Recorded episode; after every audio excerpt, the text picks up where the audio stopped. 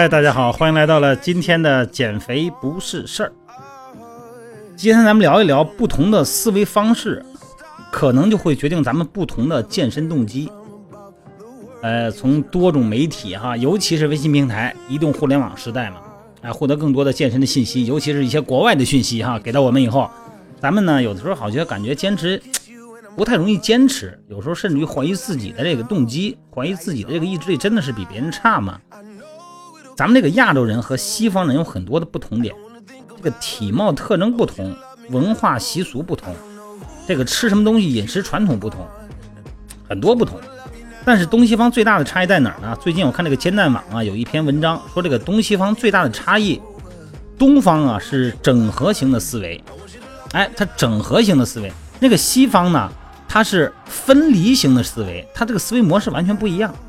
那什么是整合型思维呢？就是说，看待物体的时候，哈，咱们看东西的时候，喜欢从环境的整体出发，强调事物之间的关联，这是咱们中国人、咱们东方人，哈，不光是中国人，咱们东方人的这种思维模式。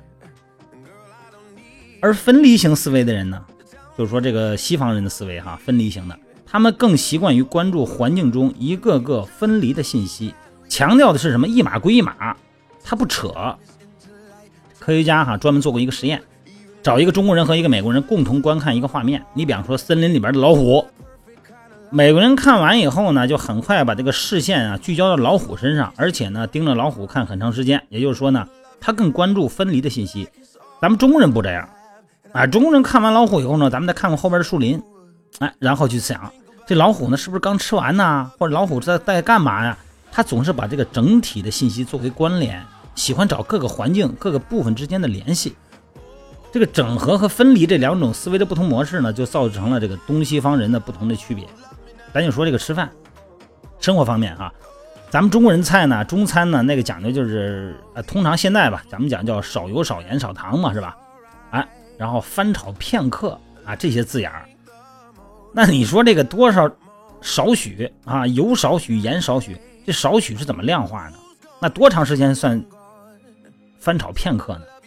那很难标准化，因为咱们中国人啊是整体性思维，不注重这些细节，啊，只看重怎么把这盘菜炒出来，这口味说是不错。你比方说宫保鸡丁啊，一百个人能做出一百个味来。那西餐肯定不一样了，咱们都知道哈，这肯德基、麦当劳都一样，人到全国各地全一个味儿，因为它是统一化标准。薯条炸多长时间也是明文规定的啊，和中餐馆比起来呢，这个肯德基、麦当劳呢，它更像一个标准化的工厂。再说这中西医，也就是两种思维差异的产物呢。这个中西医特别有明显的代表。中国人讲究什么？中医叫望闻听切，啊，一个老中医能治百病。诊断的方式呢，就是面诊，是吧？看看舌苔，看看指甲盖，看看脉象，看看这个肤色，然后呢，这个说话的语气啊、底气啊什么的哈。大多数的诊断呢，都依赖个人经验。西医就不是这样的，验血、B 超、CT，他得要数据。所以说呢，拿到各项指标呢，再往下说，各个科室之间呢，也真是隔行如隔山。有的时候你说这个儿科的这个，他真弄不了消化道的。各种行业呢，它都不一样，各个门科它都不一样。西方人呢更喜欢专注，啊，就是什么东西干什么用，专务专用。咱们东方人讲究是一招鲜，比方说同样吃吃饭的餐具啊，咱们通常是一把勺子，什么都用，啊，喝汤盛粥，这个吃点点心什么的。呃，崴个果冻什么的，吃个西瓜也用它崴啊。西方人喝汤的，吃冰激凌的，吃甜点的，吃果酱的勺都不一样，完全是专勺专用。你看那个园艺哈，就是修剪那个这个植物的这个剪刀也是一样。东方人就一把大剪子，西方人剪草的、剪树枝的、剪花的、剪灌木的。不同的植物呢，啊，甚至于同等植物不同部位。它都相应的工具，你看咱们家里边现在餐具里边，以前咱们家刀就是一把菜刀，是吧？什么生的、熟的、切肉的、切菜的。后来慢慢的呢，你看咱们现在有一套一套刀具，你看这个刀具还特别好看哈，有尖的，有宽的，各种各样的这种刀具，这种区分化也是从西方那边演变过来的。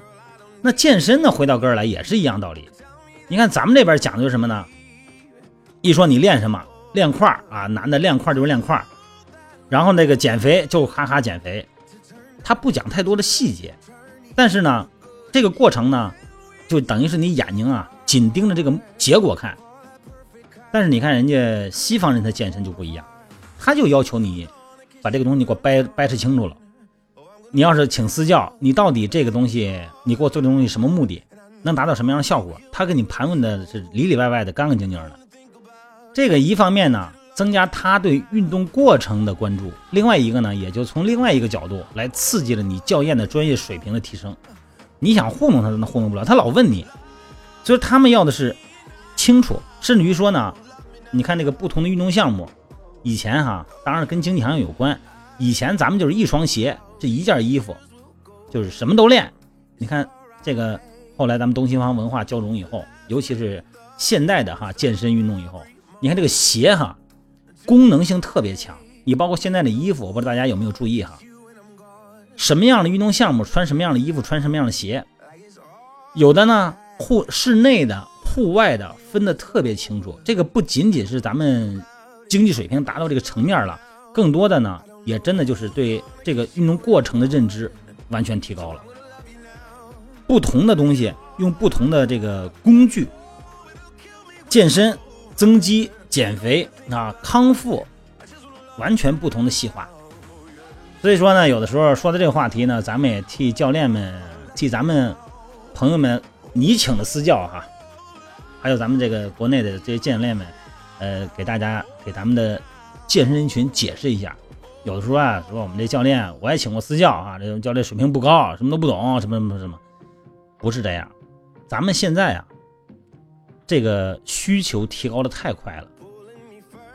咱们现在从微信平台上获得一些新的一些健身的项目，一些运动的方式姿势，咱们就想让咱们的私人教练呢，立刻就掌握。然后，哎，教练，你看我今天这个，我看人家外国有一个这个这这个这这这个动作，我想练这个，这练哪儿的？这为什么要这样练？